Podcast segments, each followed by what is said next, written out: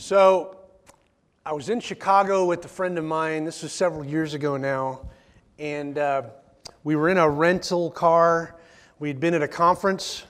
And uh, this was before smartphones and our little GPS devices where it can help you know which turn to make and all this sort of thing. We were late. We had to find the airport, which we neither of us had ever been to. And uh, rented car. I'm just trying to set this up. See, uh, and and you know how when you return a rental car, you got to watch the fuel thing because if you don't have it full, then they do it for you. It's much more expensive. See, we, we knew these things, and yet we still decided to do what we did. So we were late, and we had to get to the airport, and uh, we got lost. We got lost somewhere in South Chicago. It was kind of a sketchy area, never been there, didn't know what to do. The, the directions given to us from our friends at the conference weren't exactly as detailed as we needed. We were lost. And the fuel gauge was in the red. And uh, had no idea. We had to stop and ask for directions from a convenience store. We thought we were going to die. I, we were scared. Again, we're from the Northwest and we don't know how big cities work. And we did, we did get to the airport very late. In fact, when we, we're running. If you've ever been late for a plane, it's like the worst thing ever. You just feel like the, the stress of it, cold sweat going on. We're running down, and this was before 9 11, so things were a little different, late 90s. And um, anyway, we got to the gate the plane was already shut up. I mean, it was already closed and everything. They actually held the flight for us. I don't think they would do that now. I don't think that would happen. You're just out of luck.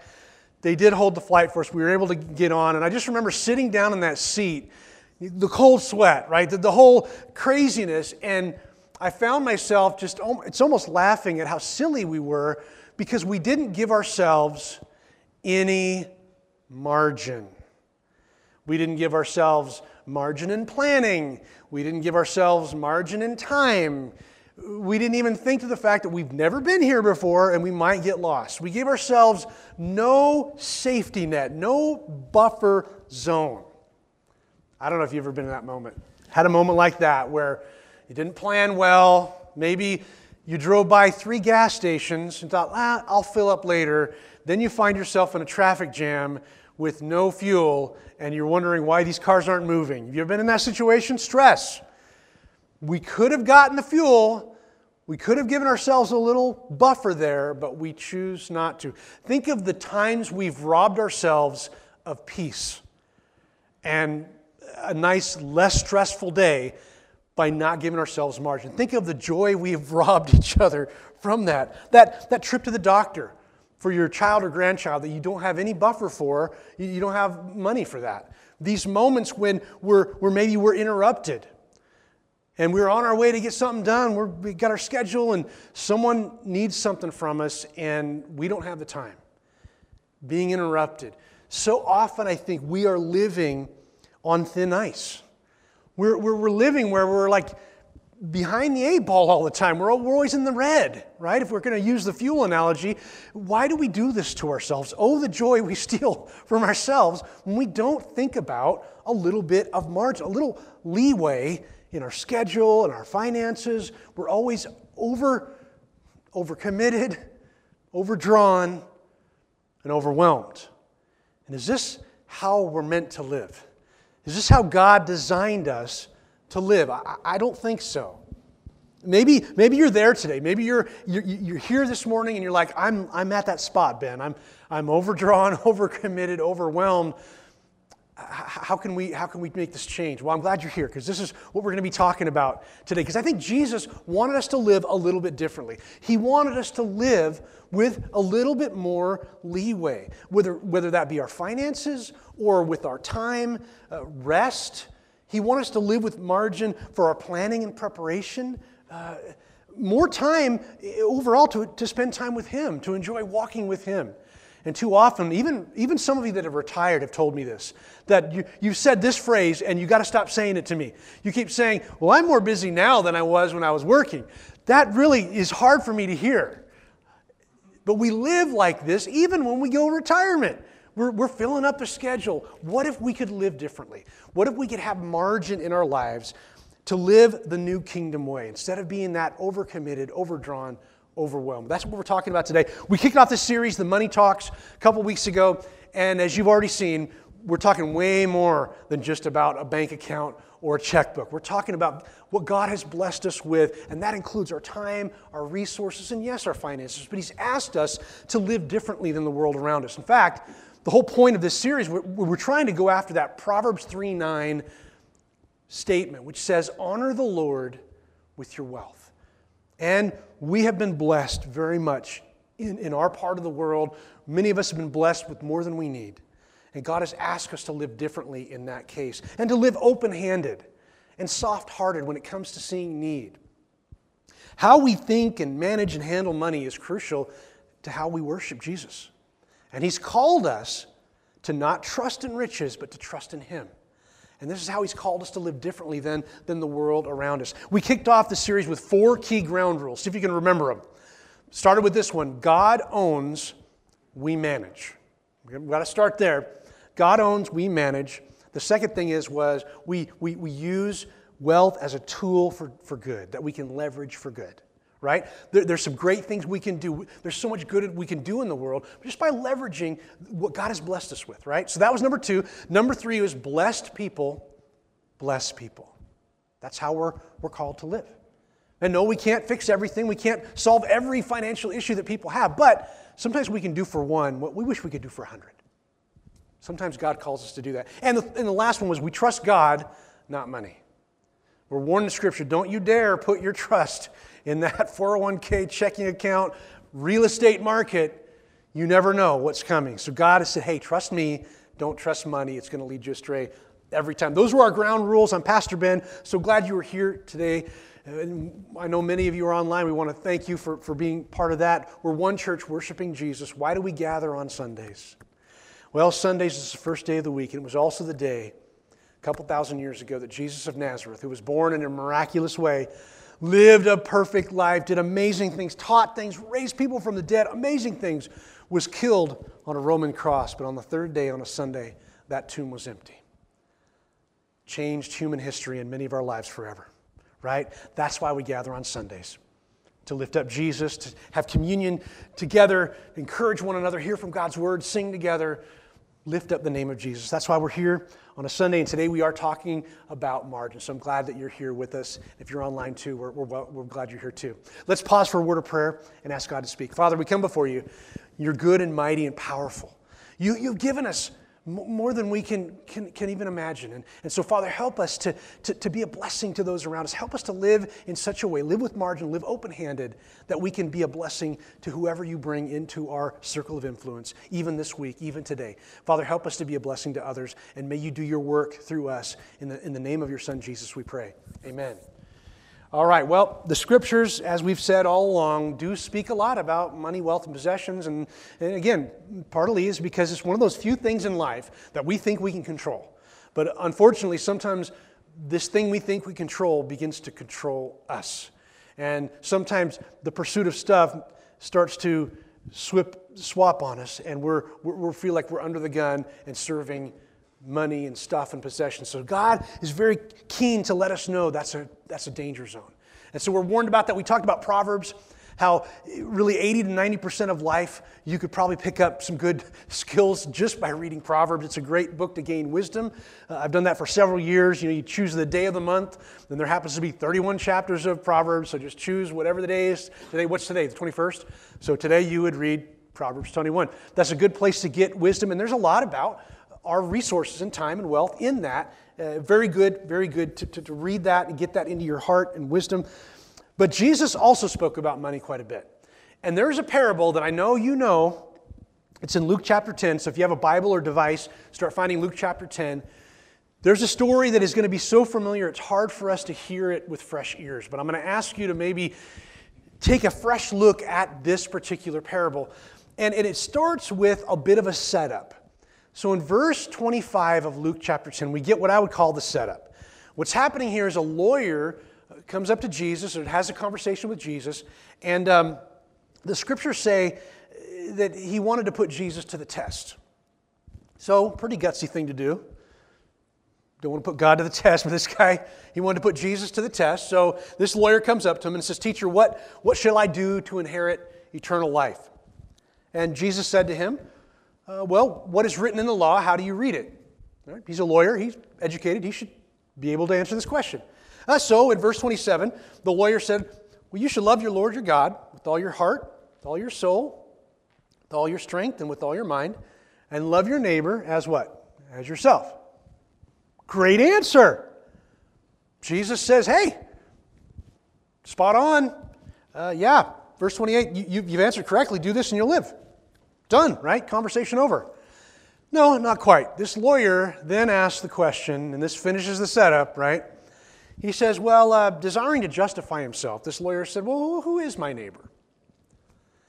And as is typical with Jesus, he, he often didn't answer things directly. He wanted you to own the answer.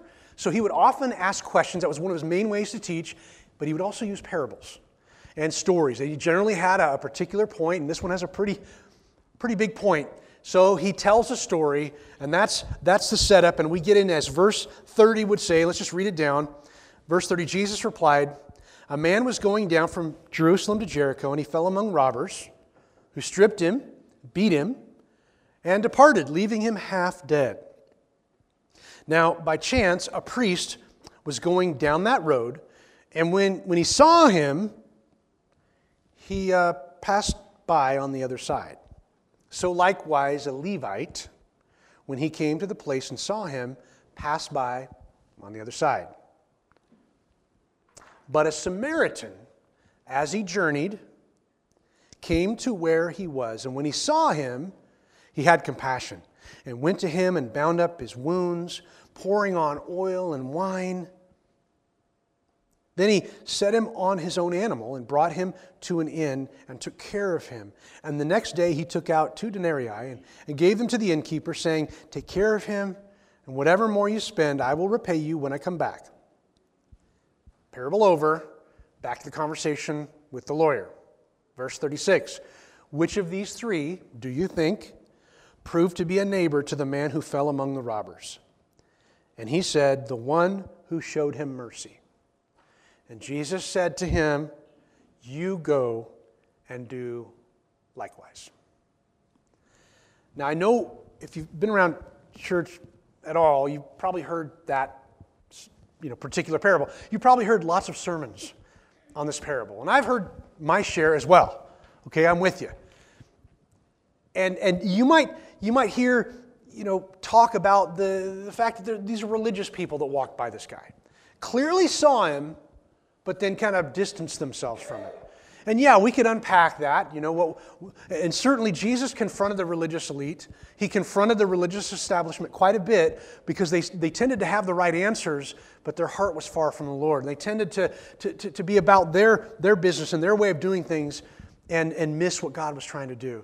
And so, yes, we could talk about the Levite and the priest, right? Their vocation, they serve the Lord. I guess they were so busy those days that they just couldn't be bothered or interrupted. But I'd like to focus a little bit on this Samaritan guy. Now, we're told he's a Samaritan, and I'm sure, again, like most things Jesus did, was very intentional. A Samaritan, there's a lot of racism against Samaritans in ancient Rome, especially Jerusalem area, where they, they felt like the Samaritans were sort of this half breed or whatever they were, very, very, very racial, uh, racially charged there. But this Samaritan does the right thing. And, I, would like to just maybe take another glance at, at what this guy does. Now, he must have been a man of means at some point, right? He must have had some, some measure of wealth because it says he has an animal. So I'm guessing it's some kind of a beast of burden. Maybe he was riding that animal.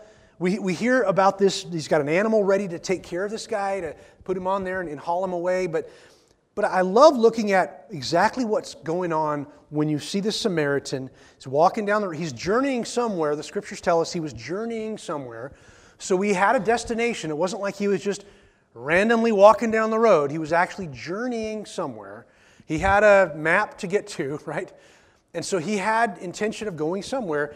And you get a sense where he was watching as he's going. He wasn't so hyper focused on what he was doing that he couldn't see that there was someone in need over here.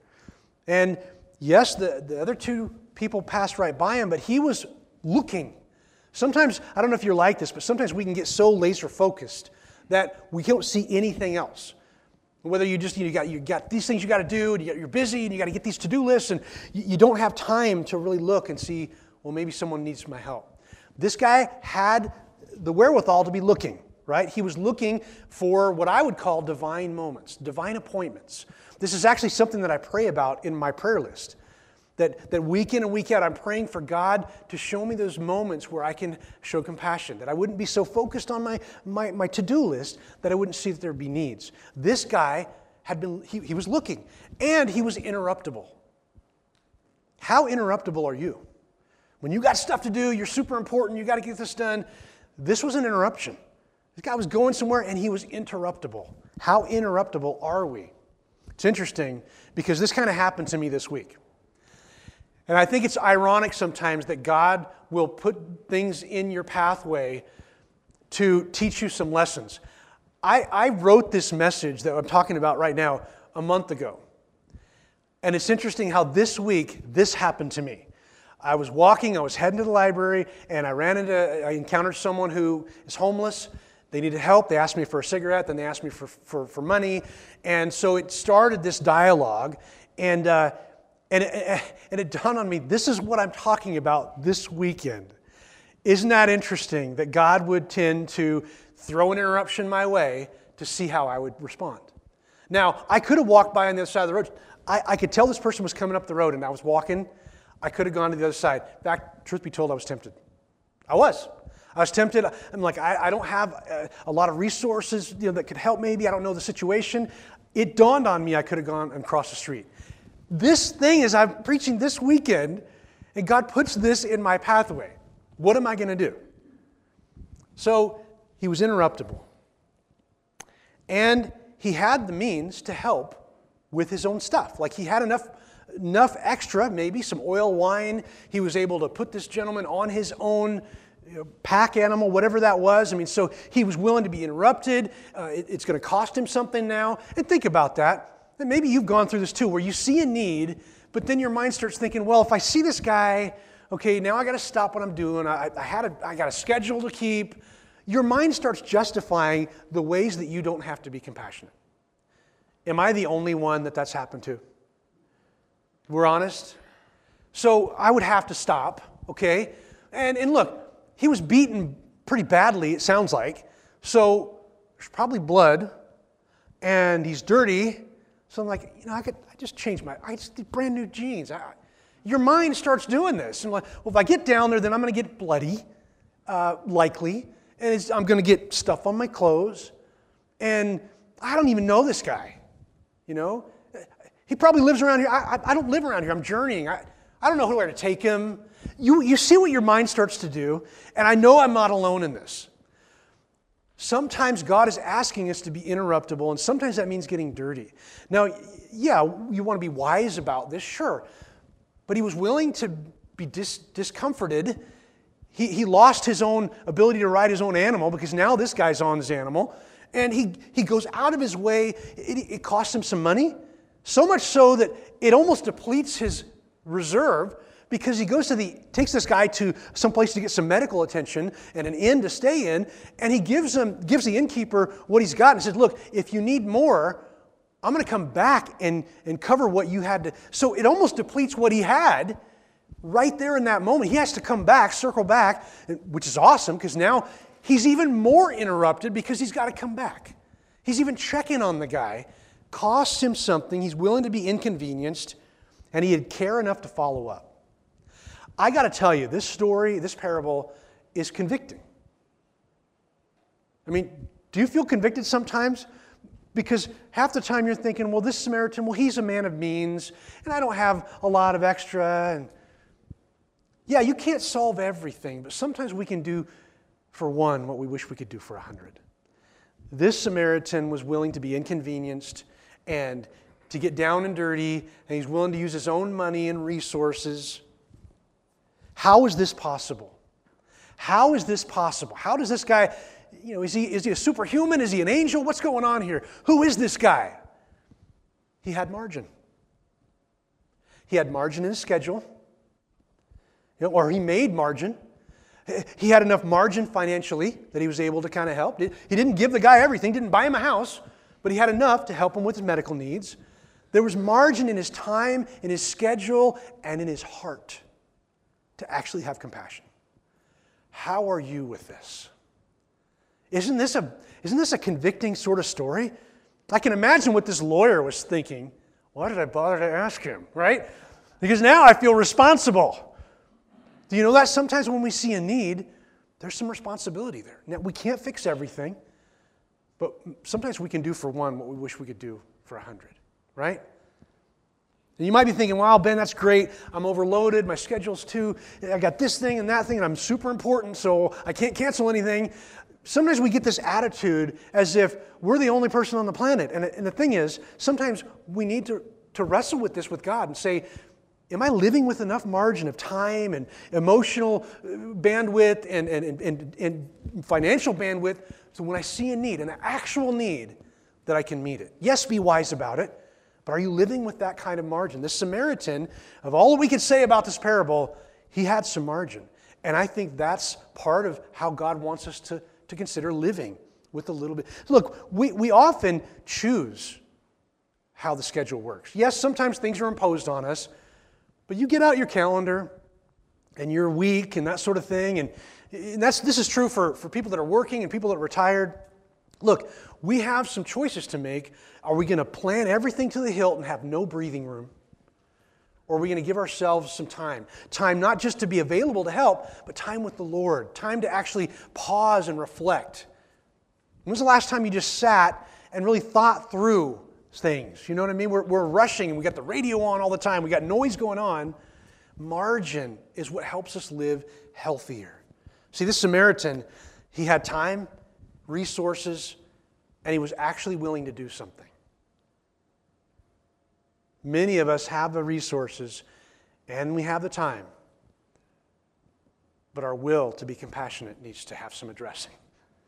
How are you with this? How is your margin? See, I think that's the, the, the secret to this, this, this gentleman in the story, the Samaritan, that he lived with enough margin to, to, to be able to help. How is your margin? Buffer, safety net, wiggle room. How are you doing with that, with your time and resources? Maybe some of you are saying, well, I've got, I'm doing good with that, Ben.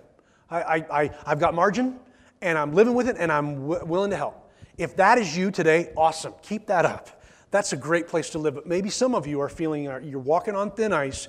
You're living paycheck to paycheck. You are, you are overdrawn, overcommitted, and overwhelmed.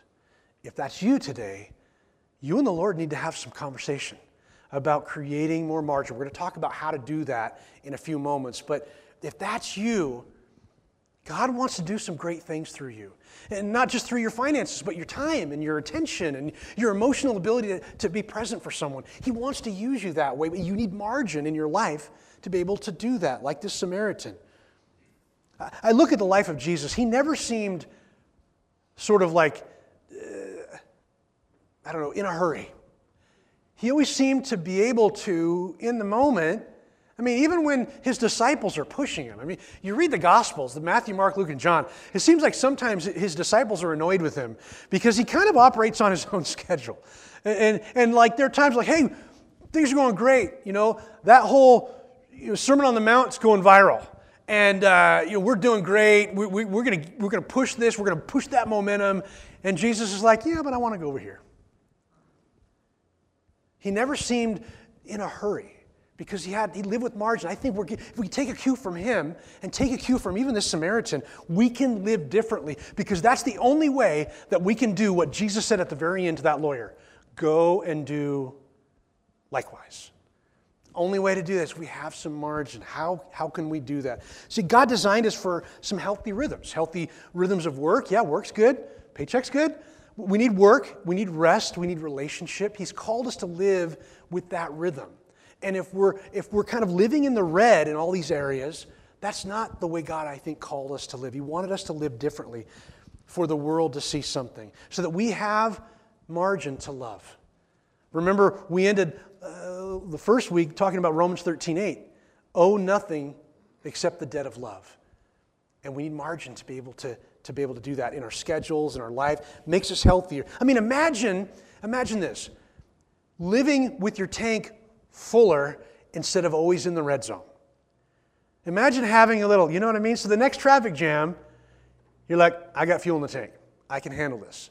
Or I didn't schedule everything so crazy, or I didn't leave myself like minutes to get to work on time. I've given myself buffer. I used to have a boss that said, Ben, if you're on time, you're late. You be there 15 minutes early. He would tell me that. I've tried to, tried to stick with that. I don't always get that right. But try to stick with that. If you're on time, you're late. But giving yourself margin. Why? Because you never know. If there's an accident, something going on, someone needs your help, you now have buffer. You see what I'm saying? You need that, you need that wiggle room in your life to be able to love, not just to, to waste time. I mean, imagine, yeah, living with the tank fuller instead of always running on empty. Imagine being productive without being a workaholic. These are ways we create margin. What if we could be interruptible without grumbling about it? The Lord worked on me this week on that very thing. I had things I got to get done, and this, this person needed my help. Interesting how God will do that sometimes. That divine moment, and you're like, okay, I got to remember what the priorities are here. It's not my to do list, it's people. Loving my neighbor. Imagine if you could be content with what God has given you and not always have to be chasing the next thing that's going to need a payment and you're going to have to work harder for it, right? There goes your margin.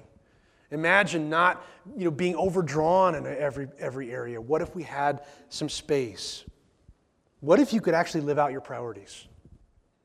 You know, yeah, families first. Yeah, but I'm always at work. We do this all the time and we justify it. No, what if you could live out your priorities? Time with Jesus, time really listening to someone, not always thinking about, I'm late for something. Can you finish this conversation? What if we could actually give attention? You see, that's, that's living with margin, being healthy so that you can actually be there present. Yes, you can't fix everything. No, you can't fix everybody's problem. I get that. But sometimes it's nice to do for one what you wish you could do for a hundred. That makes sense? God wants to do something different. We can live differently. And you might be thinking, great, that's great, Ben. I'm there. I, I, you, maybe you're thinking, I am that overdrawn, overcommitted, overwhelmed. What do I do?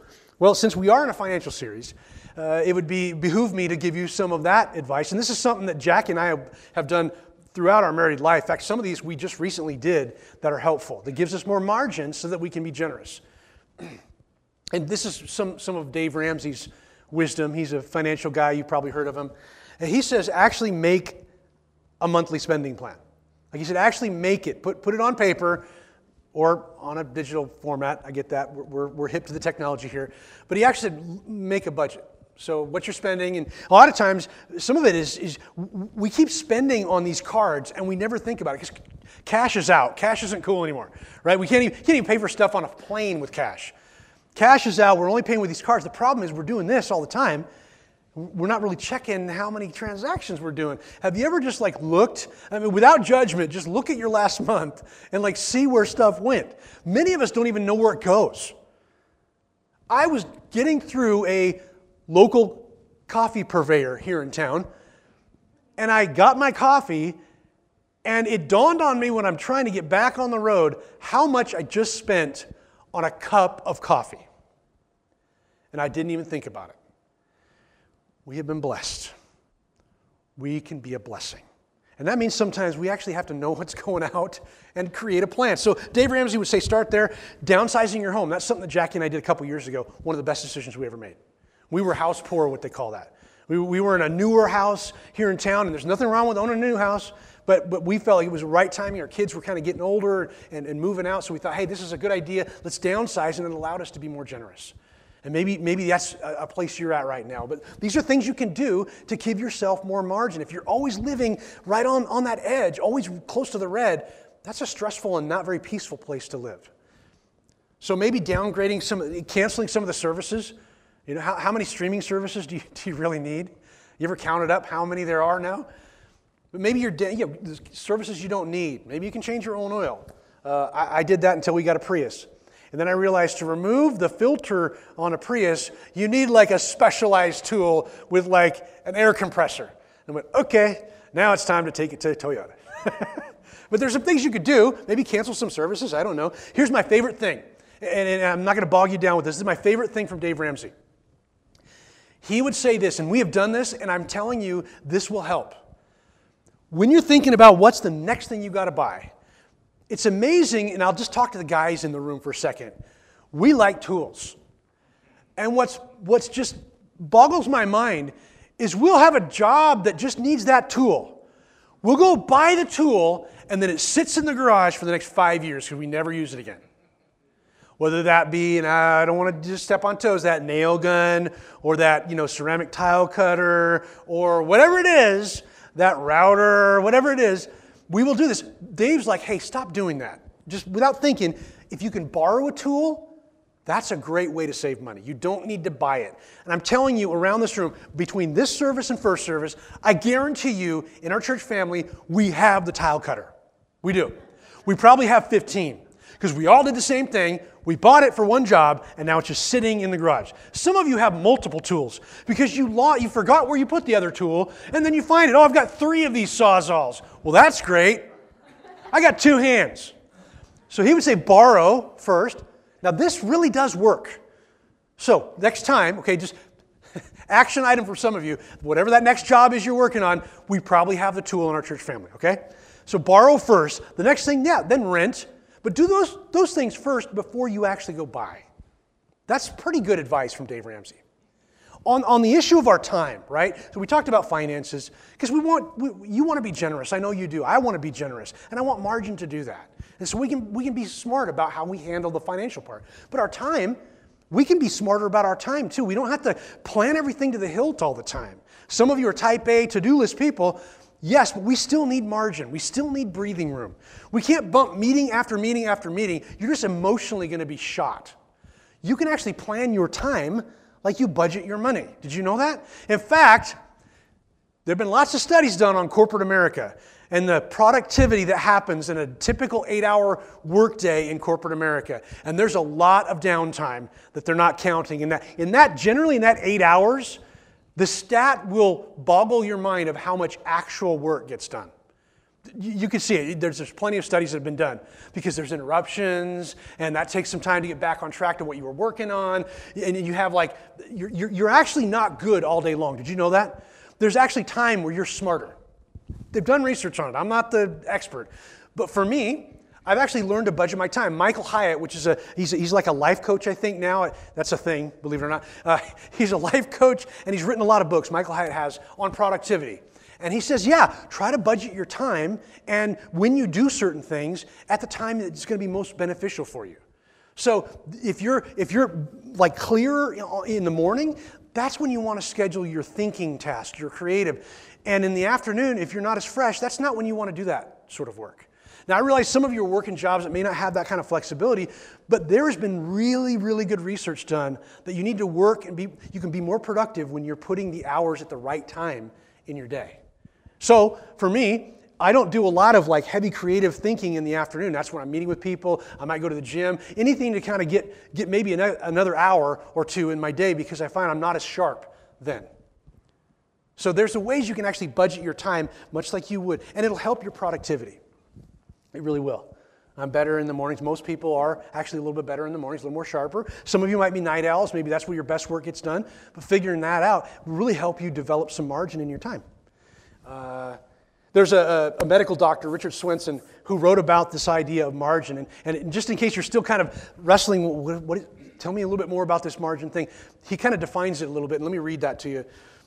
Margin is the space between our load and our limits. Margin it's like having reserves for contingencies and for unanticipated situations. Margin is the gap between rest and exhaustion, the space between breathing and suffering or suffocating. We need that space, that margin. Marketers will call that white space.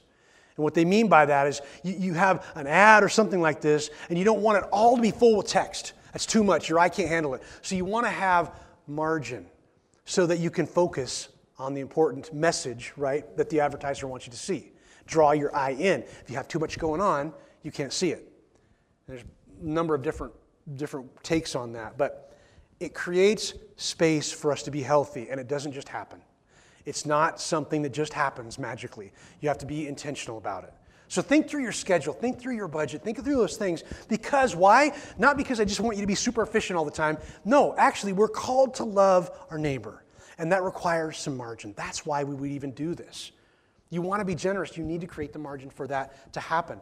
And imagine all of us being able to live more like that, with more margin. So what the world around us would see us as a church family and go, Well, I don't really believe what they believe, but wow, they sure are generous and compassionate, and they had time for me.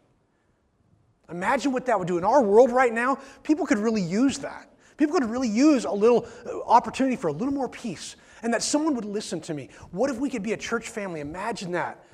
All of us having enough margin to really love and to meet needs when we see them and to have compassion. What about a church family that was interruptible for the right reasons? I think that could be huge. And that's the way I want to live. I hope that's the way you want to live too. See, Jesus didn't intend for us to live life in the red. He intended for us to have enough margin. Why? So that we can love instead. He's called us not to live in the red, but to have enough margin so that we can love. Remember Romans 13 8. Owe nothing to anyone except for the debt of love. How are we going to go and do likewise, like that Samaritan, in a world that's overdrawn, overcommitted, overwhelmed? Well, we have some margin to be healthy so that we can love. Love our neighbor as ourselves. What if Jesus meant that, right? What if he actually meant for you to love your neighbor? We need margin in our lives. So we don't live in the red. Christ followers live differently. We don't live in the red. We live with enough margin to love instead. Besides that, with the financial thing, I love what Proverbs says. This, is, this is, should be a good reminder. Proverbs 23, verses 4 and 5. Don't wear yourself out to get rich. Don't trust in your own cleverness, but cast a glance at riches, and they're gone, for they will surely sprout wings and fly off to the sky like an eagle. Jesus didn't intend for us to live in the red. He intended us to live with margins so that we can love instead. This morning, online or here, if you've never said yes to that love that Jesus intended us to have, He wants you uh, to come to be part of His family, His network of love. Say yes to Jesus. If you've never said yes to Jesus, you can do that today. He took care of our sin, past, present, and future, rose from the dead, and on the third day offered life and hope. And if you're at a place where you need that today, I'd love to pray with you. We'd love to pray with you online as well. But uh, let's, let's, let's close with a word of prayer and, and go and be the people that God's called us to be with margin to love. Father, we come before you. We thank you for all that you've blessed us with.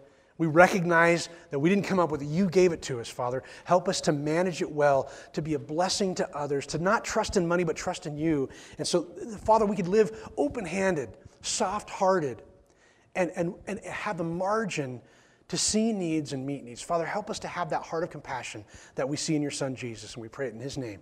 Amen.